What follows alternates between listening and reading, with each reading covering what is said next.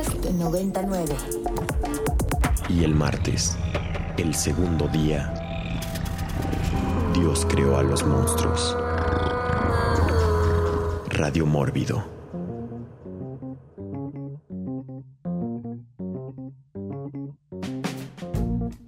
Estamos de regreso en Radio Mórbido después de escuchar a Nancy Sinatra con Bang Bang My Baby Shot Me Down. Está usted escuchando Radio Mórbido por Ibero 90.9 o viendo Radio Mórbido a través de Mórbido, Mórbido TV. Y le recordamos que por la red social de Twitter nos puede eh, contactar con el hashtag Radio Mórbido y darnos todos sus comentarios, participar de lo que estamos hablando, decirnos lo que nos quiera decir acerca de Quentin Tarantino. Si nos quiere decir algo acerca de otra cosa, pues no nos importa, pero pues así son las redes sociales. Usted puede publicar lo que usted quiera. Sigamos, sigamos hablando de Quentin. Eh, Eric, Eric Ortiz. Eh, pues digo, el orden, ¿no? De, de Pulp Fiction.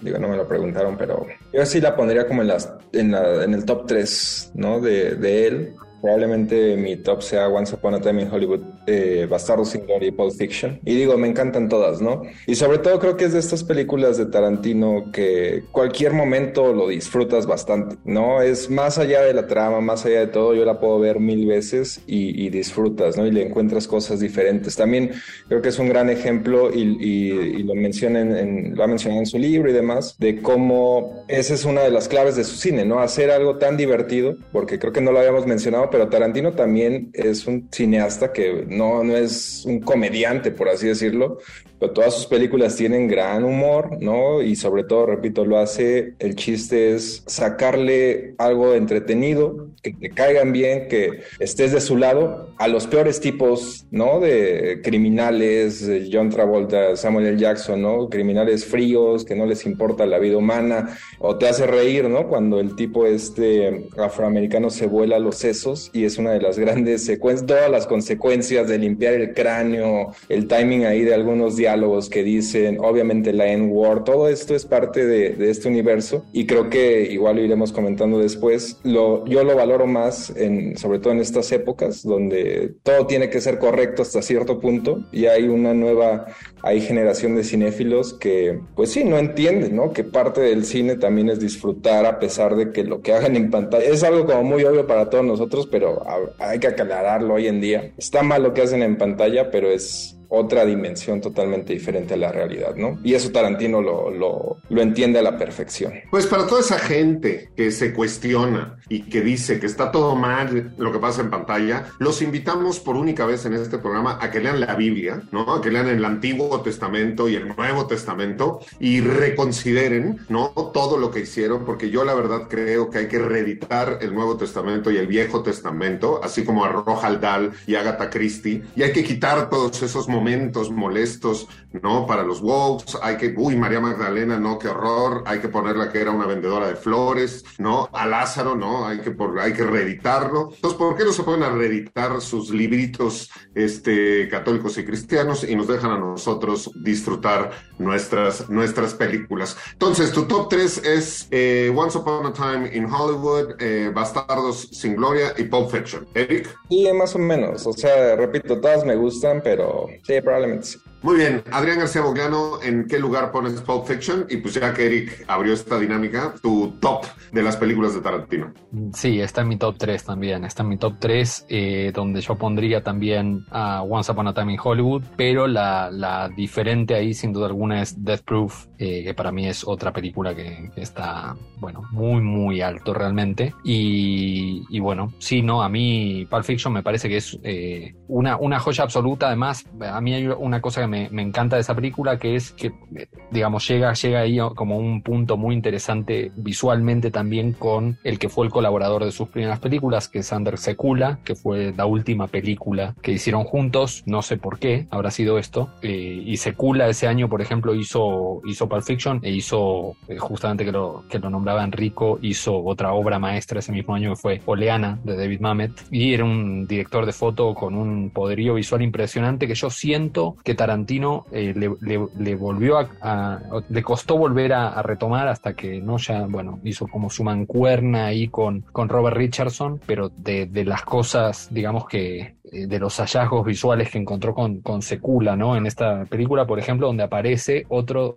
aquí aparece, creo que yo por primera vez, otro de los eh, de, de, las insignias visuales de Tarantino, que para mí es impresionante, que son los planos estos completamente laterales que hace, ¿no? Que son como perfil absoluto, ¿no? No, no tres cuartos, que es lo que estamos acostumbrados en el cine, sino estos perfiles absolutos que los usa en, el, en, la cafetería, digamos, en el diner, eh, y los usa por primera vez y que me, parece que es parte del, del, trabajo visual de Secula, que después, por ejemplo, hizo también la foto impresionante de American Psycho, ¿no? Un gran, gran director de foto. Ya, vamos con Enrico Wood. Sí, a ver, Pulp Fiction es, es del top, pero estamos hablando de un tipo que cada vez que hace una película es un masterpiece. Eh, digo, igual habrán dentro de su filmografía rangos, pero cualquier otro güey quisiera ya tener la que fuera, ¿no? De, dentro de las que él, que él hace. Y dato al margen, también me parece que Quentin Tarantino, analizándolo bien y de lejos, yo creo que es el único o uno de los únicos directores de cine que han hecho todas las películas que ha querido hacer. O sea, no se le ha caído un proyecto, nadie le ha dicho no, no ha, no ha tenido obstáculos en su carrera, no de, güey, no. O sea, por ejemplo, el Guillermo del Toro, que no ha podido hacer At the Mountains of Madness y esa ha sido como, a pesar de que tiene ya Academy Awards y que ha hecho tal y tal película, una de las grandes frustraciones de su vida. A, no, Scorsese le cuesta trabajo de repente encontrar lana para hacer sus películas, a pesar de que es Martin Scorsese. Spielberg, pues sí, es Steven Spielberg, pero también le ha pasado que hay proyectos que dicen, esta ya la voté, mejor me voy por esta, cosas por el estilo. Quentin Tarantino creo que tiene el superpoder de ser el único cineasta, yo creo que del planeta que ha dicho, voy a hacer esta película y la hace. Creo que, creo que la única excepción a eso me parece que es eh, que, sí, digo, porque ha hablado de 20 proyectos, ¿no? Que al final no hace, pero porque él no los desarrolla. porque no pero quiere. porque no quiere. Pero creo que la única, me parece, me parece a mí, ¿eh? no sé qué dice Eric, pero me parece que es Casino Royale. Que me parece que sí, en una época sí él tenía como una, eh, una intención muy fuerte de hacer el, la, nueva versión de Casino Royale y finalmente no, no sucedió. Podría ser igual lo de Star Trek, por ejemplo. Digo, ahí como que se dio la historia, pero Sí, igual ya cada vez está menos interesado, supongo, ¿no? En, en CD o hacer un, proyecto que no sea tan personal, ¿no? Muy bien, eh, Enrico, no nos diste tu top 3. Mi top 3 ahí sería Pulp Fiction, uh, Inglourious Bastards y Once Upon a Time in Hollywood. Ok, eh, muy bien, yo tendría que decir que mi top 3 es eh, Perros de Reserva, Unglorious Bastards y Once Upon a Time in Hollywood, ¿no? Son tres, tres películas que realmente me parece, ¿no? Que a mí, a mí me llegaron más, yo no estoy diciendo si son mejores o peores o si tarará, es a mí Pablo, ¿no? Que tampoco estudié cine, soy antropólogo, son las tres películas, ¿no? Que más, más me gustan y pues espero a ver The Movie Critic, este, qué tal, este, a ver si desbanca a alguna de ellas. Estamos siguiendo el orden, pero sin duda no nos va a dar tiempo de hablar de todas las películas de Quentin Tarantino. Entonces nos vamos a saltar Jackie Brown olímpicamente, este, a menos de que alguien quiera comentar algo de esa, esa peliculilla que sí, ya lo quisieran tener muchos, pero ajá, Jackie Brown, whatever. Entonces, ¿alguien quiere hablar algo de Jackie Brown? Digo, solo mencionar que, que casi todas las películas de Tarantino son guiones originales, no de él. Este es un guion adaptado desde un libro de Elmore Leonard, este, y es como de las, de las pocas veces que Tarantino dice, hay un güey allá afuera que ha escrito mejor que yo. Bueno, pues ya, ya vimos, ya vimos cómo le salió. No, y yo, y yo aprovecharía nada más una breve cosa eh, que me gustaría hacer con tres de sus películas, y esta es una de ellas, de de películas que han servido de inspiración, me parece que no se nombran tanto. En este caso me parece buenísimo para, para recordar y recomendar The Silent Partner, la película de Daryl Duke de 1978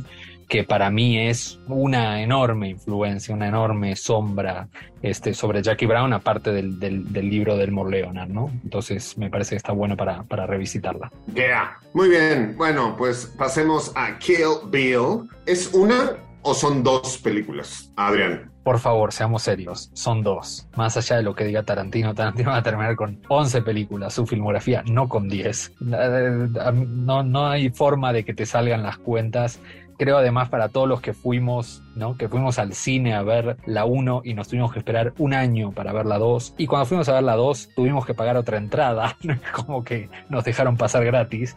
Eh, incluso a día de hoy, digamos, salvo en, salvo en, en, Japón, donde se editó The Whole Bloody Affair, que son las dos películas juntas, en todo el resto del mundo las películas se compran por separado. Son dos películas, más allá de que a Tarantino le encanta eh, jugar ¿no? y, y reescribir la historia en diferentes formas y decir que es una sola película, pero son dos, y para mí son claramente dos. Eh, y yo diría además que Kill Bill Volumen 1 es una película para mí muy, muy superior al, al volumen 2. Para mí Kill Bill Volumen 1 es una película perfecta y es una película que siento yo que no sucedió porque, porque era una película que se la tomaba con menor, por artes marciales, por, por este tipo de cosas que tenía, pero es una película que debió haber ganado el Oscar el mejor guion, porque tiene un guion extraordinario, donde para mí eh, ya estas cuestiones, digamos, de saltos de tiempo, de, de, de, todas estas eh, maravillas, digamos, del cine tarantino, de ser como muy sintético, a pesar de que son ¿no? estas películas muy largas y con escenas muy largas, pero esta cuestión, digamos, como de de, de, no tener muchas transiciones o no tener muchas cosas este, como de, relleno, sino como de saltar un poco de acción a acción siempre, ¿no? Secuencias ahí muy, muy marcadas. Me parece que es eh, una película donde lo lleva al límite esto, ¿no? Muy bien, pues antes, antes de seguir hablando este, y de hacer la ronda para ver si es una, si son dos, y para hablar más a profundidad de Kill Bill, este, vámonos a un mini segmento musical y esto es de 5, 6, 7, 8 con Woohoo. Y regresamos con todos ustedes a Radio Mórbido. Y regresamos y regresamos eh, para hablar de Kill Bill 1, Kill Bill 2 o este Mega Kill Bill, como diría Quentin, Quentin Tarantino.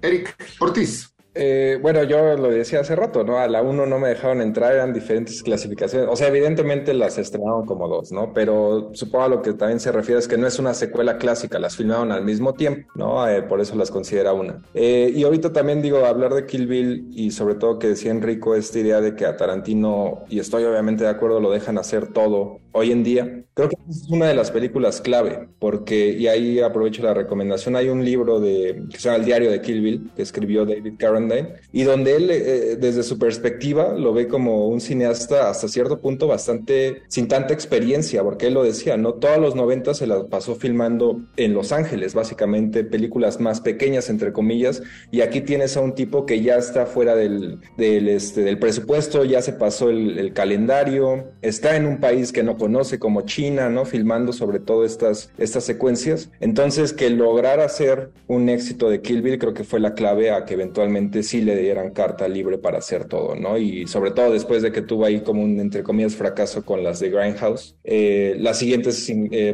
sin Gloria, ¿no? Ese es ya, eh, ahí sí no va a o sea, ya toda su carrera se la va a pasar haciendo lo que quiere, ¿no? Y me parece también, estoy de acuerdo con Adrián, yo, a mí me gusta muchísimo más la 1, sobre todo por estos, sí, es, un, es una obra maestra de acción para mí. Y también, digo, lo de la violencia, no podemos resumir porque se ha hablado mucho. Eh, creo que Tarantino es de los pocos que sí tiene así el, el valor para decir es divertido, ¿no? A mí me gusta, no tengo que darle una explicación, lo he visto incluso cineastas este, mexicanos que luego tratan, ¿no? De, no, esto es, estoy hablando de la sociedad no, Tarantino es todo lo contrario, ¿no? Y se sale con la suya. Muy bien, Enrico Wood.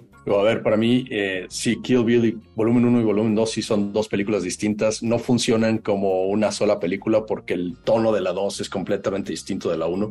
Y aparte, es un poco como, eh, como dice la expresión, blowing your load too early, porque tienes, esto significa como que tiene una secuencia tan grande en el volumen 1 que ya el resto del volumen 2 no, en, cuestiones de secuencias de acción no la superan, ¿no? Creo que el, duelo entre El Driver y, The Bride es una muy buena pelea, pero no es la, no la casa de, el, duelo con los 88 locos, que es como es, es una cosa que todo lo que viene después es un tough act to follow, ¿no? Para mí, para mí no es ni siquiera el- el- la escena con Bernita Green en el 1. O sea, no, no llega ni siquiera a ese nivel. Aunque es una buena escena, ¿eh? Claro. Digo, que, que a mí me hubiese encantado filmar. Pero te quiero decir, no, o sea, pone una vara demasiado alta y creo que hay algo ahí de que lo quiera ju- jugar a propósito, digamos, ir un poco más a una cosa más anticlimática en la 2 y terminar, ¿no? Con esta larga secuencia de diálogos entre Bill y, y Uma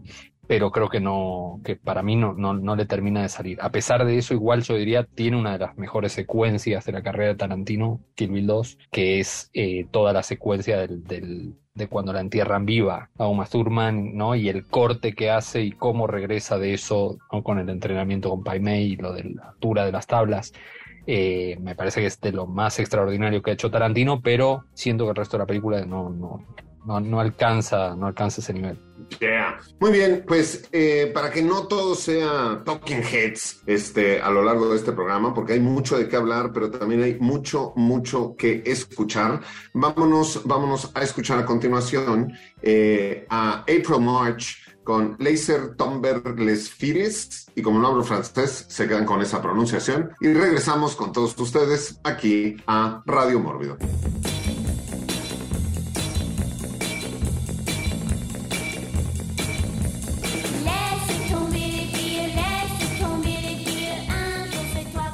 Regresamos para seguir, seguir hablando de el cuerpo de trabajo de Quentin Tarantino, este, por no decir todos los cuerpos, ¿no? Eh, y hablábamos hace rato de la violencia dentro de sus películas, que me parece que es poética, ¿no? Absolutamente. Digo, hemos visto otro- otras eh, películas también, ¿no? Con de pronto escenas con artes marciales, acción, este, una edición como muy dinámica, sangre chorreando por todos lados como Ichi de Killer, pero sin duda Quentin Tarantino logra convertir ¿no? Eh, eh, eh, clásicas, eh, clásicos sus escenas, ¿no? Hablábamos hace rato de lo que hace un chef, ¿no? O lo que hace un diseñador de perfumes, y de pronto Quentin Tarantino es como estos de la Novo Cuisine, ¿no? Que te presenta un, este, pie de queso deconstruido con el no sé qué del otro lado y que pues sí sabe a lo que dice que sabe y pues tú sí entiendes lo que te está sirviendo, pero lo presenta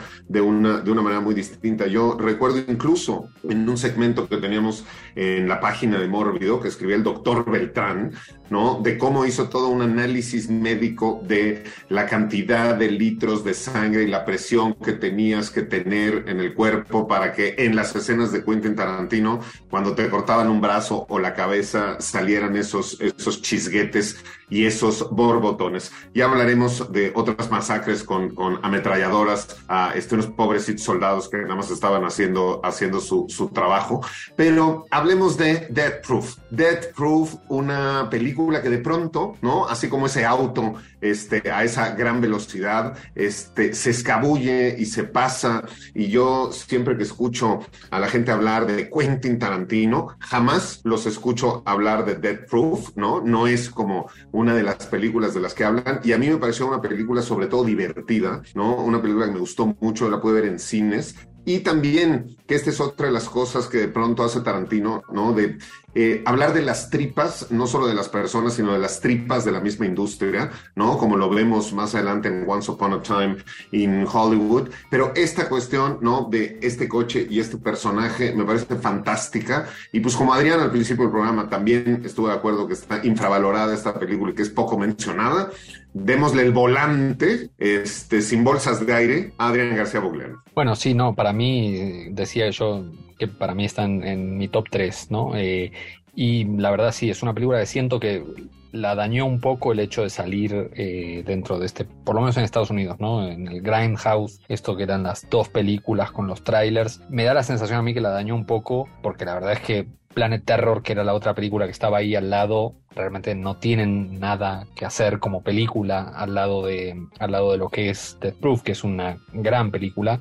Pero es una película además donde empieza, o, no sé si empieza incluso, yo diría que, eh, le pone como un poco de énfasis a algo que ya había hecho en Jackie Brown y que luego yo creo que lo volveríamos a ver hasta Once Upon a Time in Hollywood, que es este, este énfasis, digamos, en, el, en los ambientes, en, en, en los personajes en un determinado ambiente y en estar con ellos ahí, ¿no? Esta idea como de la hangout movie, de, de estar ahí como presentes en el momento, de sentir este, la lluvia en ese bar de Austin, este, con esas chicas ahí mandándose unos mensajes de texto y conviviendo y teniendo charlas, este, ¿no? Aparentemente intrascendentes. Ese tipo de, elementos realmente para mí que, que hacen que sea una película eso como muy yo la única palabra que encontraré es como muy táctil, muy como que uno se siente ahí con esos, con esos personajes.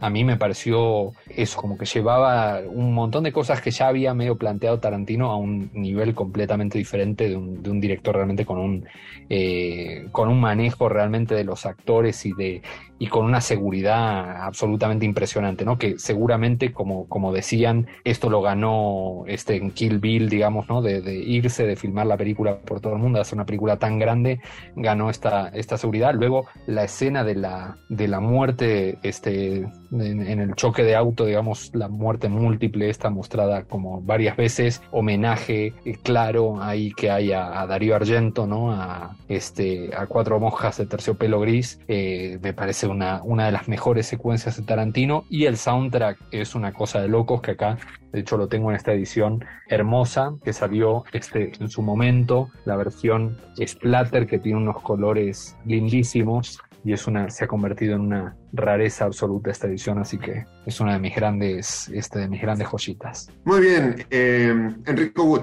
Digo, a mí, para mí el, el problema de Grindhouse más es, es Tarantino y es porque Tarantino está operando en otro nivel y como que no, no puede evitarlo. Es Tarantino, ¿no? Es como, como pedirle a Superman que no, no sea súper fuerte. Es el problema de Tarantino, ¿no? O sea, Rodríguez sí entendió un poco que la, eh, o sea, la misión era como echar desmadre y todos los demás que hicieron colaboraron con sus cortitos como Edgar Wright y Eli Roth y todo el mundo. Era como, güey, nada más nos estamos divirtiendo un poco. Y no es que Dead Proof se tome en serio, el problema es que la cine, eh, no, el cine de Tarantino está tan, está tan arriba que, que, es un poco como, oh fuck, me pasé de lanza. Lo bueno es que salieron dos ediciones extendidas, una de, de, de, de Dead Proof y, otra de Planet Terror, cada una, como películas individuales. Entonces se puede apreciar a Dead Proof, por fortuna, como una película aparte, separada de, no del experimento o fracaso que fue eh, Grindhouse. Y sí, bueno, yo recuerdo que antes de que saliera Grindhouse, ¿no? El, el rumor era que el segmento de Tarantino era más como un slasher, ¿no? Y es un,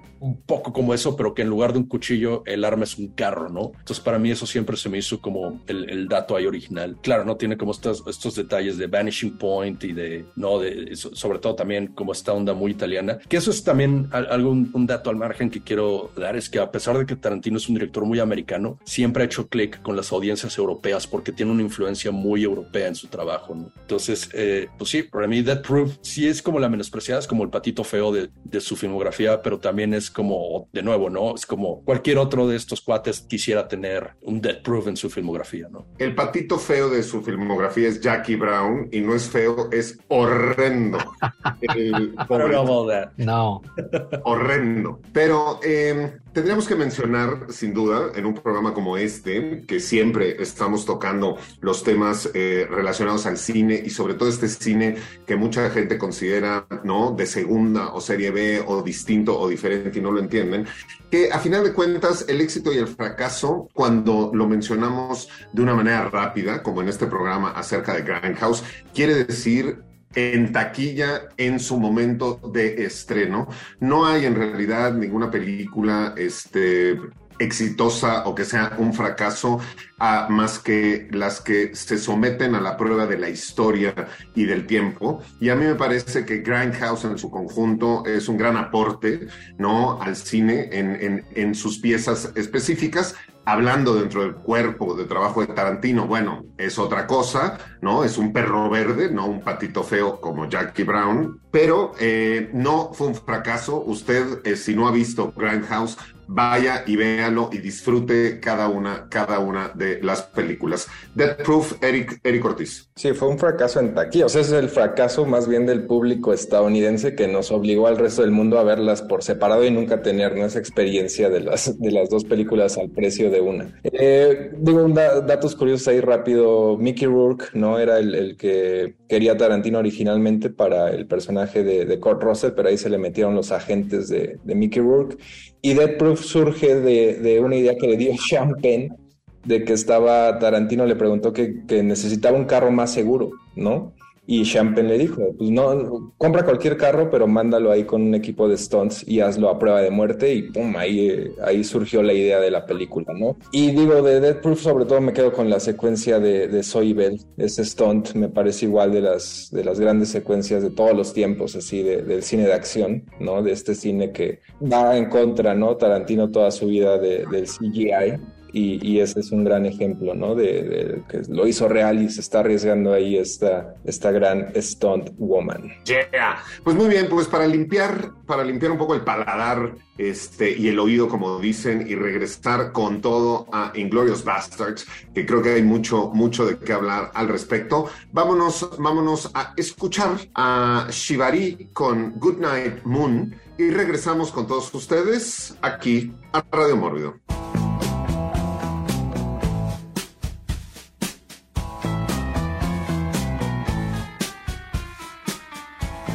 Y estamos, estamos de regreso con todos ustedes aquí en Radio Mórbido por Ibero, Ibero 90.9, nuestra casa desde hace ya 13 años y también por Mórbido, Mórbido TV para toda América Latina, toda la gente que está compartiendo y nos está escuchando en estos momentos, Rax Aurene Barrientos, muchas, muchas gracias y le recordamos que por la red social de Twitter usted nos puede escribir con el hashtag Radio Mórbido cuando sea que usted escuche o vea esto, no importa.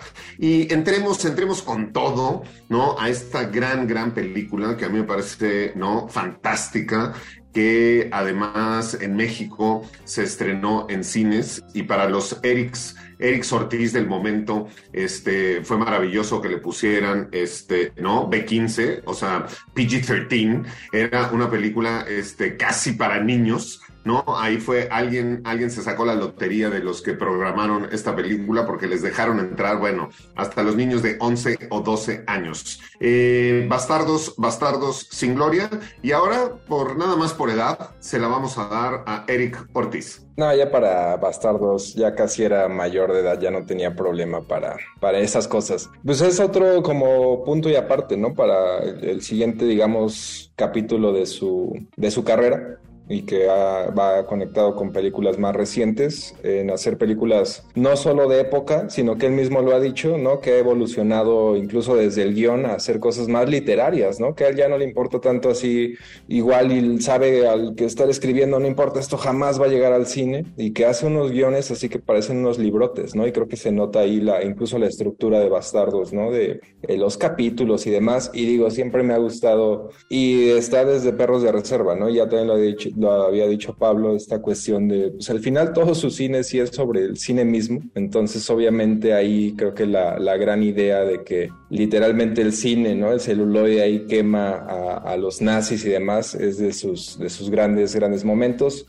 Y digo, ¿qué más se puede decir también? El uso de la música, ¿no? De, de Morricone sobre todo ahí es de las, de las mejores secuencias. Digo, a ver, a mí Bastardos sin, sin Gloria, este, por muchos, por muchos sentidos, fue una película que me llegó, ¿no? Que me gustó, me gustó mucho.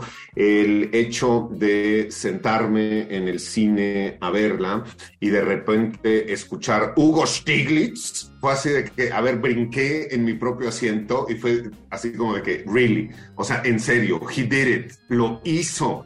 ¿no? Y puso a Hugo Stiglitz ahí, porque además digo, Quentin Tarantino, este, y lo trataremos de decir antes de acabar el programa, es un, un apasionado del cine, no solo haciendo cine, sino viendo cine, coleccionando cine, tiene una colección absoluta de películas en 35 milímetros, ha visto cine todo el mundo, bueno, tiene su propio cine, este, y cuando puso ahí a, ¿no? Hugo Stiglitz, este, a mí me pareció un detalle maravilloso, poético, un homenaje. Y de hecho hace poco, ¿no? Este, con todo, y eso, eh, cuando digo hace poco, digo hace unos días, con toda esta ¿no? Eh, remasterización y rescate de cine de todo el mundo que están haciendo compañías como eh, Vinegar Syndrome, este, digo, Severin lo lleva haciendo muchos años, Arrow, etcétera, le estaban haciendo, le hicieron una entrevista a Hugo Stiglitz para unos extras de un paquete nuevo que van a sa- salir, lo pusieron en redes sociales y bueno, una cantidad impresionante de gente así de, wow, Hugo Stiglitz es, es alguien de verdad. O sea, en realidad existe. Se enteraron de todo esto.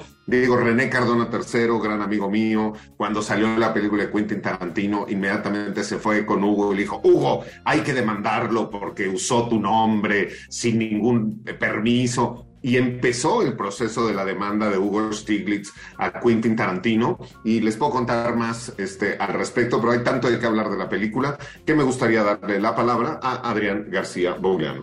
Bueno, yo, yo creo que esta, digamos, de lo que es la, la filmografía de Tarantino es la última en la que termina de presentar como cosas, ¿no? Digamos, que, que luego ya siento que sus, sus últimas películas ya, ya son, digo, como Once Upon a Time in Hollywood siendo un peliculón y todo, pero son como variaciones por ahí ya de ciertas cosas, ¿no? Y aquí está esto de la reescritura histórica, eh, el tema de, la incorporación, ¿no? De, personajes históricos y de, y de reescribir esa historia eh, que es un hallazgo impresionante, y la otra cosa que es un hallazgo impresionante que, que no, no creo que haya que olvidarse, que es eh, la aparición de Christoph Waltz en escena, digamos, porque realmente creo que es un actor que no, no, no lo teníamos realmente presente para nada, y lo que hace Waltz es una locura, digamos, ¿no? Creo que es alguien que lleva, yo me animaría a decir que es el, el, el actor que, que lleva eh, la pluma de Tarantino al nivel más alto me animaría a decir, ¿no? Aunque Tarantino siempre dice que su favorito es Samuel Jackson, de, de cómo dice sus diálogos, pero cuando uno tiene ¿no? estos momentos, como por ejemplo ya hacia el final, cuando este, de la nada se pone a hablar en italiano, Christoph Waltz, Christoph Waltz tiene una cantidad de sutilezas, tiene una cantidad de cosas absolutamente extraordinarias, esos cambios de humor, de de pronto preguntar algo, ¿no? De qué le pasó en la pierna y de pronto ponerse, serio, no, no, le estoy preguntando en serio qué le pasó en la pierna. Y los, ¿no? Esos cambios que hace de un momento para otro son absolutamente extraordinarios, ¿no? Entonces a mí me parece que esos son los, los hallazgos y yo el último que, que pondría ahí sobre la mesa de, de, una cosa extraordinaria, de un rigor impresionante, que era que esta fue la última colaboración que hizo con una de sus colaboradoras más más largas, digamos, con las que más eh, trabajó, que fue Sally Menke, su editora, que poco después de esta película se murió. Eh, y yo siento que por lo menos las dos siguientes películas a Tarantino le costó horrores recuperarse de perder a Sally Menke, que era, se nota alguien que lo contenía mucho y que tenía un rigor impresionante a la hora de cómo cortar las escenas, y se nota, ¿no? Eh, más allá de justo de esto que dice Eric, de, de este desmadre que es él de alguna manera, de, de, cómo escribe escenas larguísimas y hace estos guiones larguísimos y todo, pero de alguien que tiene una precisión impresionante para, para editar esas escenas ¿no? y para darles un ritmo. Yeah. Eh, a ver, otra de las cuestiones que a mí me sucedió cuando yo estaba en el cine sentado en la oscuridad en mi butaca viendo Bastardo sin Gloria, ¿no? Después de que salté en mi butaca con lo de Hugo Stiglitz, hay un diálogo justa, justo eh, de el coronel Hans Landa, eh, Christopher Waltz, eh, que empezó a decir y que yo brinqué otra vez de mi asiento y eh, era un diálogo de algo que yo he dicho durante toda mi vida, porque si alguien me conoce bien, sabe que detesto a las ardillas, que las ardillas para mí siempre han sido unas ratas con este, una cola esponjosa y que nada más están engañando a la gente, pero que son igual de inmundas, pestilentes y peligrosas que las ratas normales, ¿no? Este, yo tengo invasión de ardillas este, en los árboles afuera de mi oficina y siempre las detesto absolutamente y siento que me están viendo y se están riendo de mí desde el árbol. Y entonces yo estaba sentado en el cine y cuando el coronel Hans Landa empieza a hablar y empieza a tener este diálogo sobre las ardillas y las ratas, yo me sentí no solamente identificado, sino, ¿no? Me, me sentí parte de la película. O sea, en ese momento me metí en el coronel Hans Landa y era, éramos, éramos uno mismo. Vamos con Enrico, Enrico Wood. Digo, uno, aquí en Glorious Bastards para mí representa como el, el siguiente, no la fase de, de, la carrera de Tarantino y descubre como un poder ahí que, que empieza a ejercer, que es el de reescribir la historia, ¿no? Corregir las tragedias de la historia. Eh, dentro de sus películas son como los Earl's Worlds y este también es como el, poder del cine salvando el mundo, eh, que es cierto. Y también es un testamento a otro de los grandes poderes de Tarantino, que es crear personajes entrañables. Y yo creo que sí, lo voy a decir, aunque sea hyperbole, pero Hans Landa es el personaje más grande que ha escrito Quentin Tarantino. También le hace el parísimo el casting de, ¿no? de Christoph Waltz ahí, pero en, en la página me parece que, que el, hecho de que es- le estemos echando flores a un pinche nazi es, no, es, es crédito a Tarantino y de- y de la pluma que él tiene, ¿no? Que es, de nuevo, no estamos diciendo que wow, que es, es, genial, pero es, es uno de los grandes villanos de- del cine. Y la otra es que en Inglourious Basterds, eh, el otro detalle es que em, eh, Tarantino ya empieza a castear eh, actores que no son conocidos. Bueno, en aquel entonces, ¿no? Christoph Waltz, como dice Adrián, ¿no? Salió de la nada. Michael Fassbender también salió ahí, nadie, no, eh, eh, fue el, el principio de la carrera de Michael Fassbender que también es como era ot- ot- otro personaje dentro de la película que dices, ¿quién es este cuate? ¿No? Eh, de, de dónde salió? Porque es como unas presencias magnéticas. Ahí Menely Laurent también, este, como Soshana, una gran heroína ahí en- de, la película. Y digo, Brad Pitt siempre ha sido un actor maverick. Siempre ha sido uno, de- de estos haces que, que siempre eh, da, da lo mejor, ¿no? Pero su Aldo Rain es también genial, ¿no? Bueno, pues eh, tan, tan relevante me parece que fue este villano, ¿no? Este sin juicios de valor, eh, el coronel Hans Landa, que bueno, pues que a Christopher Waltz le valió este, años después pues ser uno de los principales villanos de Bond y pues sin duda sin esa película jamás, jamás lo hubiera logrado. Para mí, eh, el actor más charrito de toda esa película y que ojalá hubieran casteado a otro, pero son cuates, fue eh, Eli Roth, ¿no? Que eh, lo hacía bien, pero pues digo, tampoco es que sobresalga mucho, además de eh, en sus malas amistades sudamericanas y en sus este, hashtag MeToo escondidos. Eh, vámonos a nuestro último, a nuestro último segmento musical de la noche, porque pues no podemos no poner esta canción y es Mr. Y regresamos con todos ustedes aquí a Radio Morbido.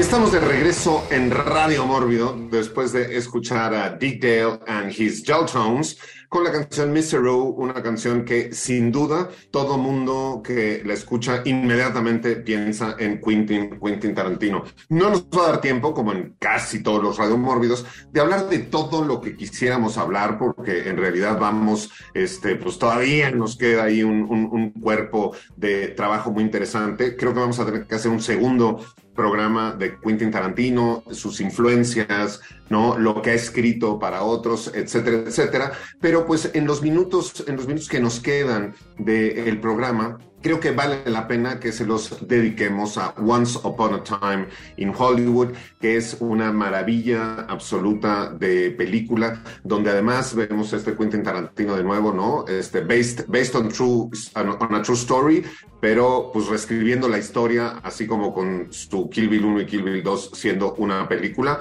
Hablemos de Once Upon a Time in Hollywood, Adrián García Bogliano. Para mí, la verdad, fue un, un alivio eh, Once Upon a Time, porque yo personalmente, digamos, no, no, no, no fui nada fan de, eh, de Django Unchained y sobre todo de Hateful Eight. Son dos películas con las que tuve como muchos, muchos problemas y pensé de alguna manera que, que se había agotado, digamos, una cosa que para mí es un componente esencial de las películas de Tarantino, que es el tema de la sorpresa. Eh, más allá de las discusiones y de que alguien pueda valorarlas un poco más arriba o más abajo a, a, a Django y a Hateful Eight, para mí son dos películas que uno ve lo que espera ver de Tarantino. Es como Tarantino ya, ¿no? Como mostró todas sus cartas de alguna manera. eh, y, y es como variaciones un poco sobre, sobre ciertas, este, ciertas cosas que uno ha visto. Pero Once Upon a Time es una película que te sorprende, realmente. Es una película que uno no sabe eh, qué esperarse, no sabe para dónde va esa, esa película, ¿no? Eh, se toma este tiempo, vuelve a hacer esta cosa más del estilo Death Proof, del estilo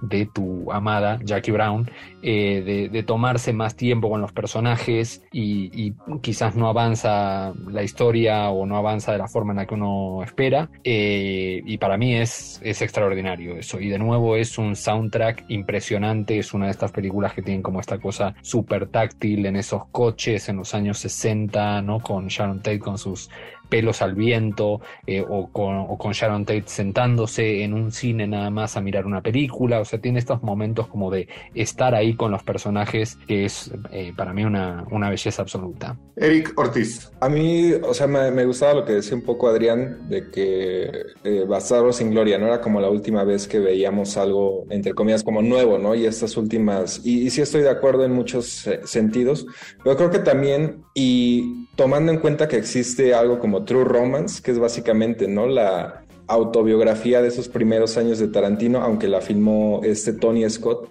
Creo que a partir igual de Once Upon a Time in Hollywood y que se expande a su lado ahora como escritor, en particular obviamente Cinema Speculation, y que ahora, ¿no? Que a partir de, de la escritura es donde surge esta nueva película que vamos a ver de Movie, de Movie Critic, creo que puede ser esta faceta más personal de, de Tarantino.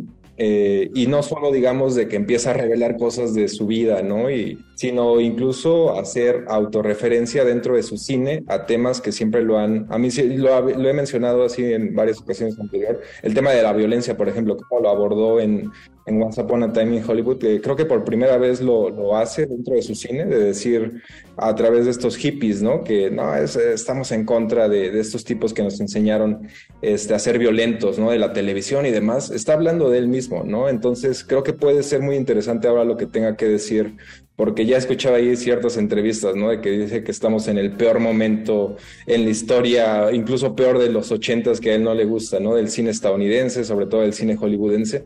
Entonces, a ver, con, con The Movie Critic creo que más allá de, otra vez, repito, puede adentrarnos más a su vida, pero sobre todo comentando como ese comentario final de el estado de una industria que para él pues ya es cosa del pasado más que otra cosa. Yo, yo cada vez que escucho esta cuestión de Tarantino, de que va a ser su última película, ¿no? De, de Movie Critic y escuchando todo lo demás que dice, pero también viendo su cuerpo de trabajo, siempre siento que esta película va a ser como su mejor película, pero que va a ser como el show de eh, Daffy Duck cuando se traga un bidón de nitroglicerina y se avienta un cerillo a la boca y es su mejor espectáculo, ¿no? Y su último, y su último espectáculo. Enrico, Enrico Wood. Digo, para los que me conocen, y este, lo tengo que decir, para mí Once Upon a Time in Hollywood es una película que me tomo muy personal porque Cliff Booth y yo somos bastante parecidos. Soy el Cliff Booth del Rick Dalton de Pablo. Este, y digo, aquí por como se está riendo,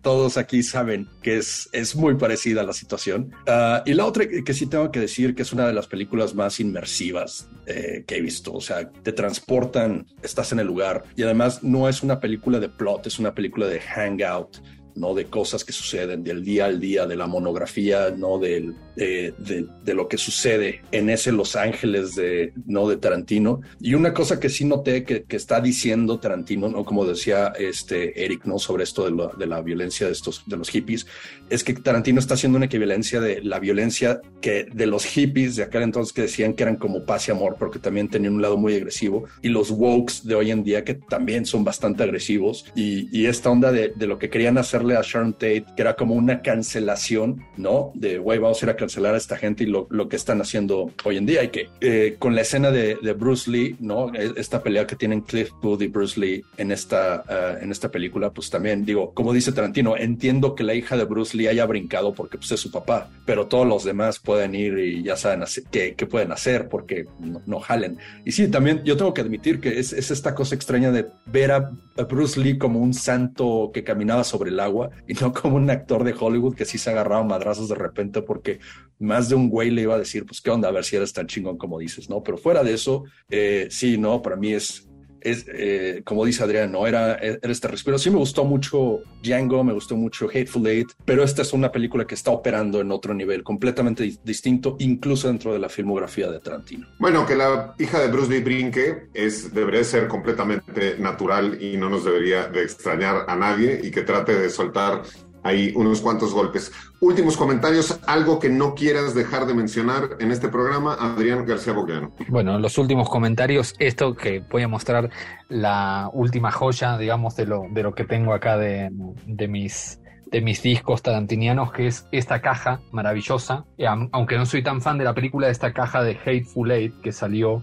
en una edición limitada con balazos reales, este, con una colección de singles que incluyen todo el soundtrack absolutamente extraordinario que hizo Ennio Morricone. Eh, a mí eso es lo que me parece más genial de la película, digamos, el hecho de que Tarantino le haya dado ese espacio a Morricone para ganarse el Oscar y para hacer como su última obra maestra ya este, pisando los 90 años.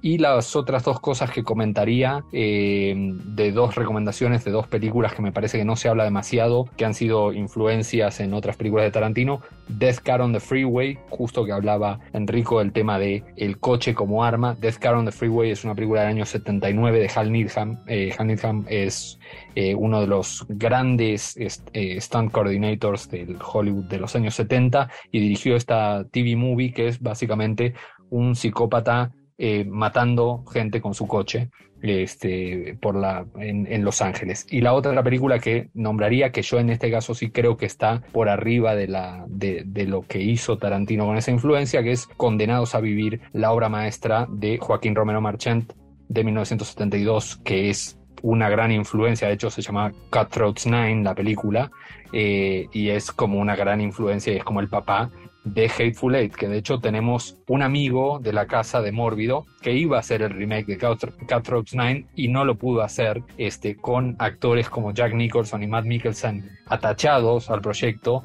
y no la pudo hacer porque Tarantino se le adelantó con Hateful Eight. Muy bien, pues eh, se nos acaba, se nos acaba el tiempo del programa. Este, para todos los que estuvieron en Mórbido TV pudieron ver este, todas las joyas, ¿no? Este, memorabilia que tiene Adrián. No pueden ver las de Eric Ortiz porque hasta el día de hoy se sigue arrepintiendo de no haberse comprado al negro. Este, ya nos lo ha confesado en varios programas. Este, entonces, pues ni modo, este, se quedó sin su, sin su negro, este, de Django. Eh, esto fue Radio Mórbido. Eh, Radio Mórbido Tarantino. Adrián nos acompañará en un segundo episodio para hablar más, para escuchar más música y para hablar más de sus influencias y todo lo demás este, que ha hecho su carrera como escritor, como productor, como actor. Muchísimas gracias a todos por escucharnos. Eh, muchísimas gracias a eh, Enrico Wood, a pesar de que dijo esas cosas. Por lo menos aquí no hay perros, hay gatos y sus platos están mucho más limpios que los que les tocaba al de la película que tú dices. Y esto fue Radio Mórbido Tarantino, como siempre, desde la gran, la gran Tenochtitlán, ¿no? Y como siempre terminamos con este Roland Honor que nos recuerda ese lago con ese islote donde creció ese nopal y se puso esa águila eh, con sus pants amarillos, ¿no? Esperando a que pasara una víbora, una víbora oriental para pues darle en su madre y acabar con todo. Y ahí se fundó la Gran Tenochtitlán, desde donde siempre transmitimos este programa y desde donde siempre les damos las gracias por escucharnos y les recordamos que viva México.